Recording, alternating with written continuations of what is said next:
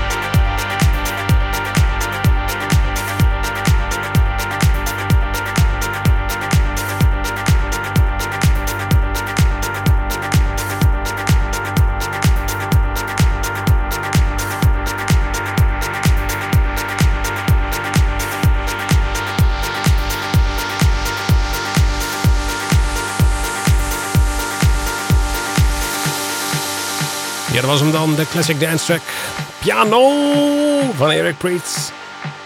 In 2008. Basic Beats, classic dance track. We gaan door met de show en uh, behoorlijk uh, pittig einde gaan we krijgen. Tenminste, na 11 uur wordt het wel uh, vrij techno. Als we al niet vrij pittig bezig waren. Uh, Paris Mitchell heeft een uh, track gemaakt met Nina Kravitz. En die heet Feel My Butterfly. Daar gaan we de Ghetto Acid Mix van draaien. En dat klinkt zo stoer als het is. En dat ga je dus nu horen.